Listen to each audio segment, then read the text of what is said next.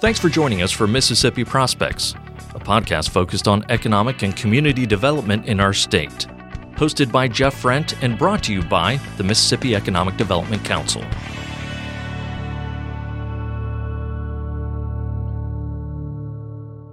When competing for an economic development project, the goal of communities across the country is pretty simple don't get cut.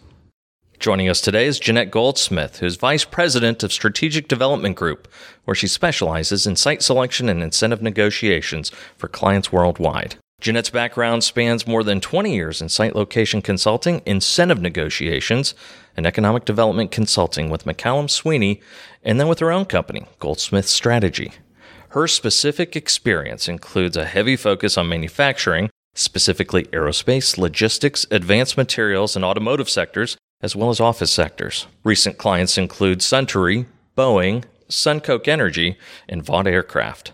Among Jeannette's most notable projects are Nissan North America's headquarter relocation from Los Angeles to Nashville. One of her most recent economic development assignments included developing and implementing a site certification program for Mississippi Power Company. A member of the Site Selectors Guild, South Carolina Economic Developers Association, and the International Economic Development Council, please welcome Jeannette Goldsmith. Thanks for joining us. Thank you. I'm glad to be here. You've worked on a lot of really high profile projects, uh, global leaders, brands that many of us are familiar with on a daily basis. Um, what we really wanted to focus on today is the RFI process. And as uh, the economic development community, very familiar with it, but not everybody does it as well as other communities. And I think there are some communities that are, are really excellent uh, going through the process. So we talk about not getting cut, the RFI process is obviously not a one size fits all. Every project, of course, is different either in scope, critical needs, location requirements, many other factors. But if you had to boil it down to one thing especially in the initial part of the process when you are receiving responses from an RFI that you've issued on behalf of a client, what is it that gets more communities cut than anything? Not what keeps them in the game, but I want to know mm-hmm. Right off the bat. So, the first thing that I will say is when a community submits a site that won't work. A lot of communities take the approach that, hey, I'm just going to throw it against the wall and see what sticks and nothing will get you cut faster than submitting a site that doesn't meet the minimum requirements. If I need 50 acres, I need 50 acres, not 45, not 35. So that's the first thing that will get you cut. The other thing that oftentimes gets communities cut early on is not thinking outside of the box when it comes to sites.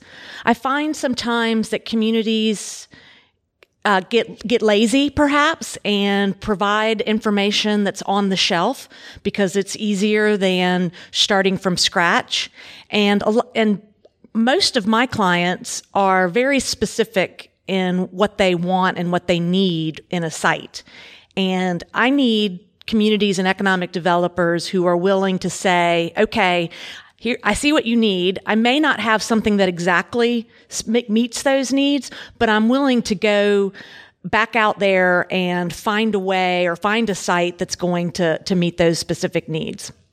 What does that say to you? Is that showing how a community is adaptable? Mm-hmm. So it shows a couple of things. One, it um, shows me that the community and the economic developers are understanding of the client's needs. Uh, it's it's more complex than just reading through the RFI. It's really trying to get to, you know, I I understand that I need 300 acres on rail uh, with access to utilities, but what is the, what are those utilities used for? Is the rail inbound or outbound transportation? What are some of the drivers of the project? Is it logistics costs? Is it workforce cost? Understanding what really is going to make a location stand out and trying to make and trying to make sure that that message gets across to the prospect rather than just telling the same standard story that they tell every prospect that walks through the door, trying to tailor that response to meet that prospect's needs. That shows me that they understand what those needs are. They're willing to be aggressive and think outside the box, and they're able to convey that knowledge and that understanding. so a lot of communities also I I've seen been through the RFI process numerous times and have seen where communities just come back and the information is only half filled out. Which tells me first of all they don't know their own community or their own product, which may be their property. Um, how how fast will that get them cut? And or are you willing to? Do you know in advance that this is a good site? I need to get them maybe more engaged. How far are you willing to go, uh, or are you just going to cut bait and find another site? So you know, a consultant's favorite answer is it depends. So the it does depend. If my client has very specific needs, and I'll give you an example that we're working a project we're working on right now. Uh, is a manufacturer, a heavy manufacturer that needs to get their outbound product into the California market with actually with not actually being located in California. Uh, so you know we we've identified communities that give us the closest distance to the major markets that they need access to. And that's where we want to be. Now, those communities aren't particularly good at filling out RFIs, but I give them, because I need to be there, I'm willing to continue to dig and dig and dig and dig for the information I need and push and push to get that information out of them. If it were a more general search, uh, not filling out the RFI would absolutely be a reason to cut a community. You're out um, you're out. And developers can have long memories too. Yes. they can definitely remember if a company did not do. Of course, uh, there's so much turnover at the local level as well that you know you hope after a, a couple of years, perhaps. Uh, That's a real struggle. That uh, to me, a little bit off topic, I know, but uh, that to me is a real struggle. I am very much a relationship consultant, and I have worked projects in a state with a particular person. And if I call back six months later and that person is not there, I'm frustrated. I'll be honest. I'm frustrated because then I got to learn a whole new person again. And I've actually been in, in states where a person, a project manager that I've worked with in the past has moved positions within the agency and I'll pull them back. I said, I don't care what else you're doing. I would like for you to manage this project. Um, and so I, I, don't, you know, that, that is to me a, a, real issue, particularly at state level agencies. I was about to say, and of course I come from the state side and you are not the first person to tell me that. And unfortunately, it's the reality of state government sometimes. Uh, either with changes of administration, you get some new faces in leadership position, uh, or younger, say, uh, project managers, those rising stars. Uh, begin to outgrow sometimes state government as well, uh, which is tough. Uh, we face the same challenges our manufacturers do in retaining talent. Sure, I'm that I understand that. but no, that's that's great insight. So let's flip the script a little and how can a community actually make their submission when they're submitting it to you stand out from other communities or is it really just about the best information? Well, it's a little bit about the best information, but I'll give you some sort of concrete I'll give you some concrete examples. Uh, first is to fully answer the question. If I had a dollar for every time a person said, don't worry, we'll get it there, I would be long since retired. I don't want, I, am not going to take a promise that you'll get it there to my client. I want to know if you need to extend a water line, I want to know where is the water line? How, how are you going to extend it? Do you have access to right of ways? Have you engineered the solution? And do you have money to pay for it? And community and how long will it take that's the other big one uh, so i don't i need not just a yes or no answer i need to know i need to be convinced that you can actually deliver on that process the other thing that believe it or not uh, i find sometimes lacking in rfps are good quality maps and it seems very basic uh, but I, I still I get visuals where the site isn't outlined. I get uh, maps that I can't clearly read. Um, I, so that I think that's a really important part of a good quality uh, RFP submission. That was a big focal point for when I was at the state level a few years ago, and we talked about the importance, critical importance of mapping and good maps can make or break a submission. Um, and I know here in Mississippi at the state level, uh, they can get some assistance from the state and with the mapping products. And there's so many communities that really do excel at this. And I'm fortunate I've got somebody with a background in GIS and his maps are fantastic and very, very proud of the work and, and the mapping that he does. I can't take any credit for it, obviously. So I've heard consultants discuss the importance of providing quality maps as we were talking about. Additionally, so you want to define a little more specifically a quality map. You talked about uh, defining the boundary. What what else is really important that should always be included? I mean, topography, you're probably getting all these different products, but mapping's so important. Yeah. So there are so the the the part of the answer is what types of maps do we need, uh, and one is the one that is most often overlooked and left out is geographic location. You know where Hinds County is. I have no idea where Hinds County is. I know Jackson, Mississippi, but I don't know Hinds County. So having a map that shows the geographic location of your community is first and foremost. And depending on the client or the consultant will, will drive the scale of that. If you're working with an international client who doesn't have a presence in the United States, do not assume that they know where the state of Mississippi is. So, first of all, is geographic location, then aerial photography of the site with the site outlined, transportation maps, utility maps, topo maps, floodplain. All of those are important elements to include.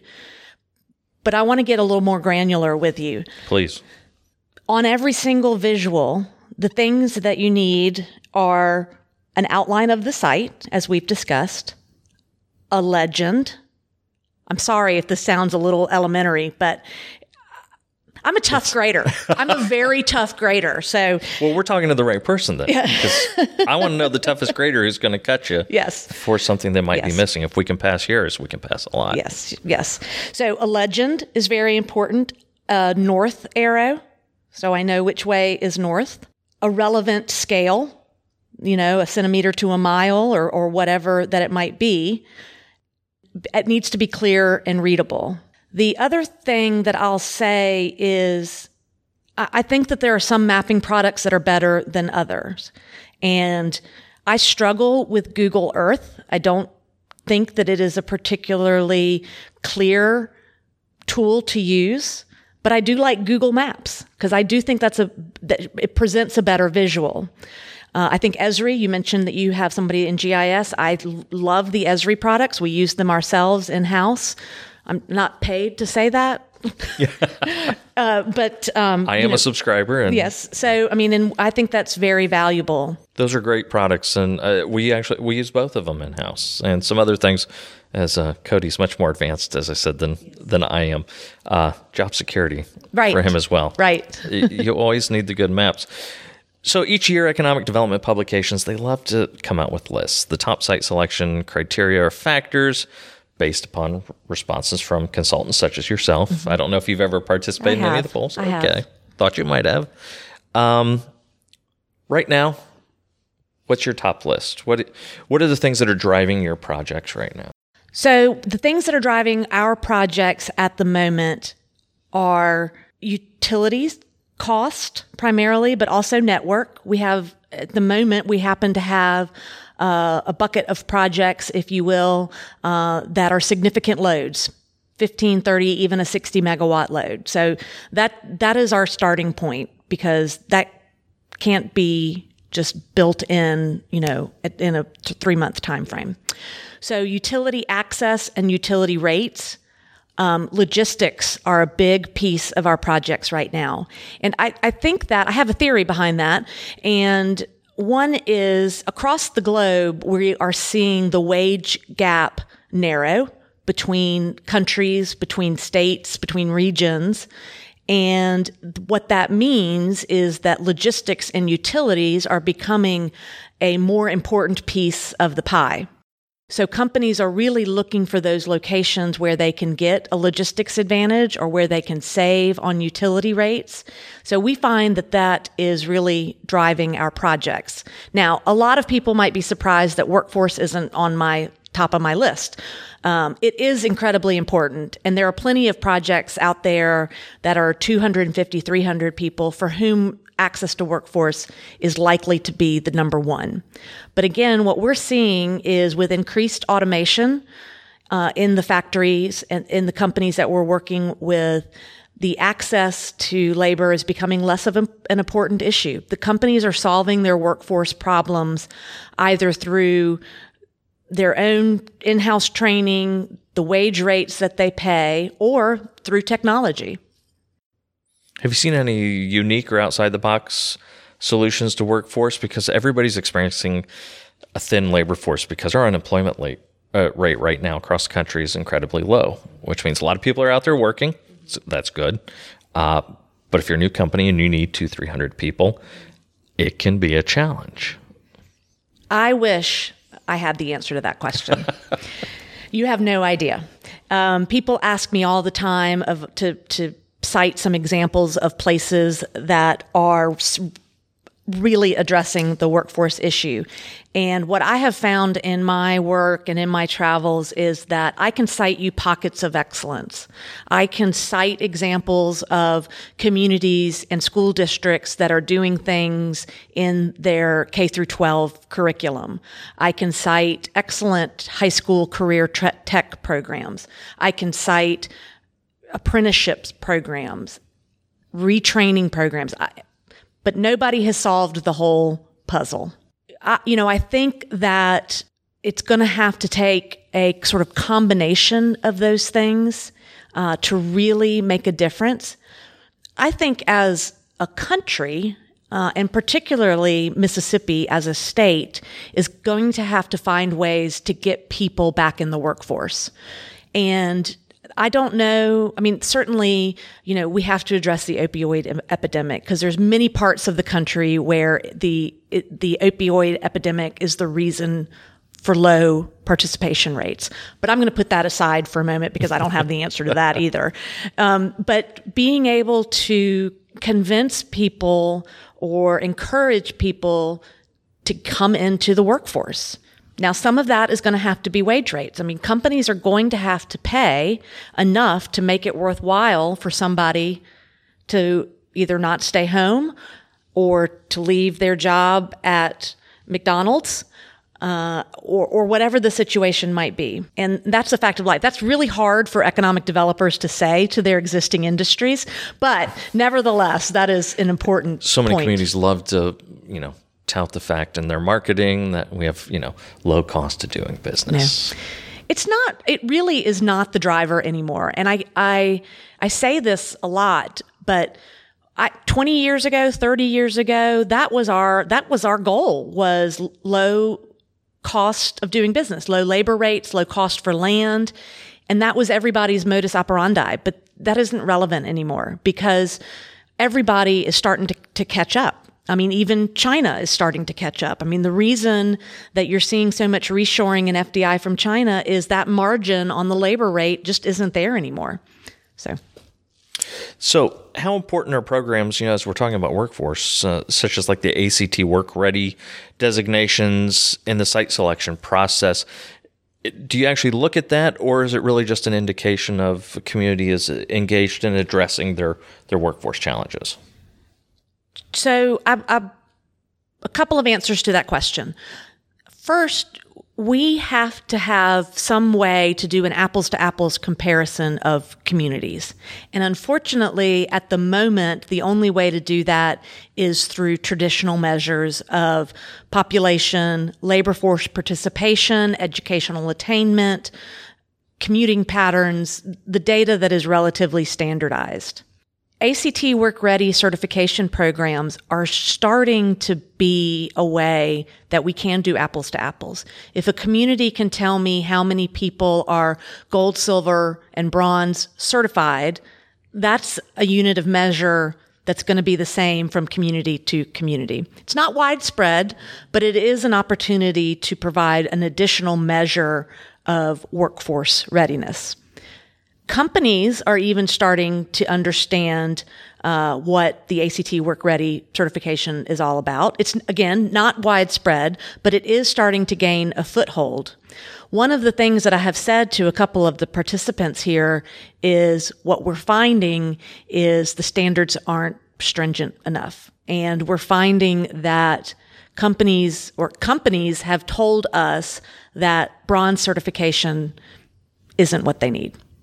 So my encouragement to communities who are using the ACT Work Ready is to continue to push the people who are going through it up the chain because the bronze isn't going to get them what they need.